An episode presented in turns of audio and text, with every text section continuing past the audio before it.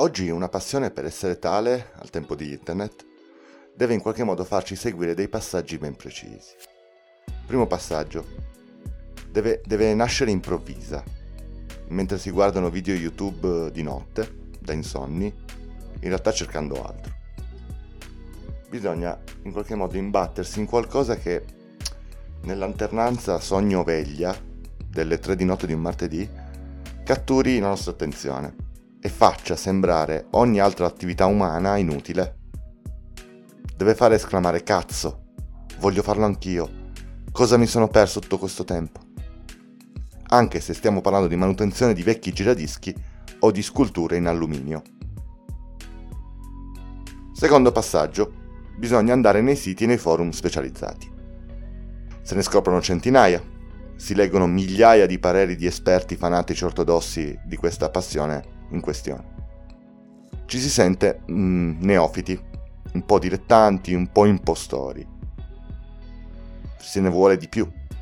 Si vuole diventare come, come loro, un adepto accettato, un membro della grande comunità specialistica della passione. Si vuole essere parte di questa grande famiglia. Allora ci si fa delle idee raffazzonate, un po' caotiche, un po' contraddittorie, su tutti i dettagli della passione in questione.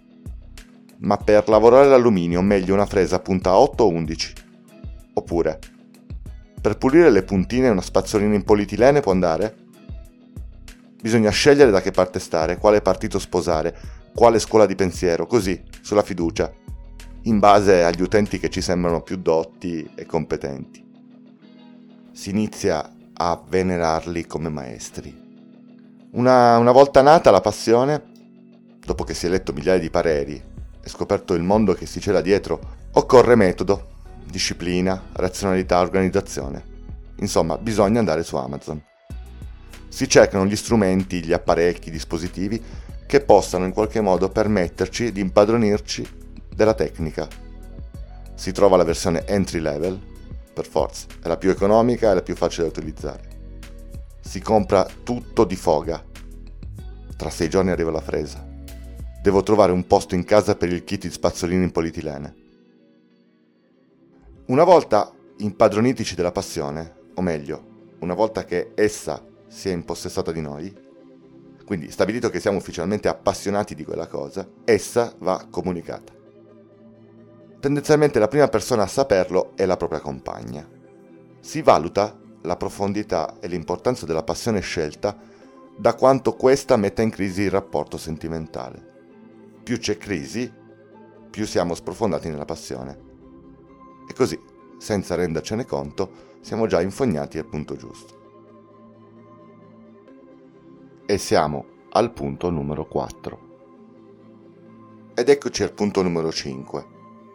Dopo aver svolto tutti i punti sopra elencati, a quel punto occorre crearsi degli adepti, dei compagni di meraviglia, dei complici. Allora cosa si fa? Si tasta il terreno, si inizia a parlare ossessivamente con, con tutti, con gli amici, i parenti. Si gettano esche un po' dappertutto. Qualcuno, di solito, a bocca. Ci chiede informazioni, si interessa, mostra una certa curiosità.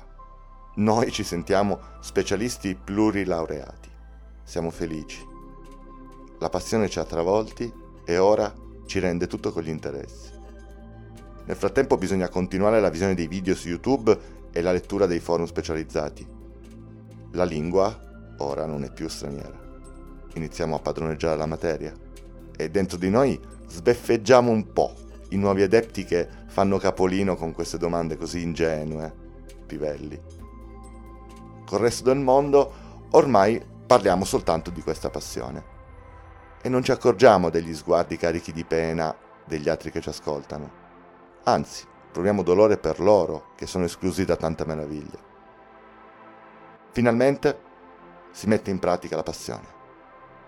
Tutti gli strumenti ordinati sono arrivati. La fresa, però, scopriamo non è che lavori così bene l'alluminio, ma è normale, non è un attrezzo professionale. D'altronde, per imparare col tempo, con la pratica. Qualcosa però fa. Guarda qui. Questa farfalla che ho realizzato, ok, sembra una piadina, ma comunque l'ho fatta io. In mezz'ora. Pensa fra 3-4 anni cosa sarò in grado di realizzare. si manda a questo punto la foto della farfalla piadina, fatta in alluminio, al disgraziato che abbiamo convinto a seguirci nella passione. Si sceglie l'angolatura migliore, ci si sente fieri, aspettando il wow ammirato di risposta.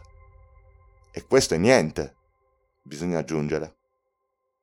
Si prova e si riprova per qualche giorno, sempre meno, sempre più saltuariamente. Il tempo, la vita, il lavoro, la fresa fa rumore, tutti questi scarti da pulire, avessi un laboratorio, ma guarda, anche solo una cantina attrezzata, magari con la bella stagione mi ci metto. La passione va seppellita dopo circa un mese, un mese e mezzo, in un angolo sperduto dello sgabuzzino, col proposito ferreo che è soltanto un rinvio. Riprenderò in mano la passione, altro che. Dopo aver definitivamente abbandonato la passione, ci capita di imbatterci nel disgraziato di prima, quello che abbiamo trascinato con noi nel nostro gorgo. In questo caso gli sviluppi sono due. O lui ha abbandonato prima, e peggio di noi la passione, e allora bisogna farlo sentire in colpa. Oppure è diventato un talento. Realizza sculture che neanche Michelangelo. Le espone già al MoMA. Le vende per migliaia di euro.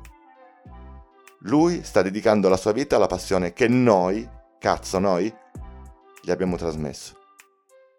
In questo caso si tace, un macigno nel petto, con una scusa si va via.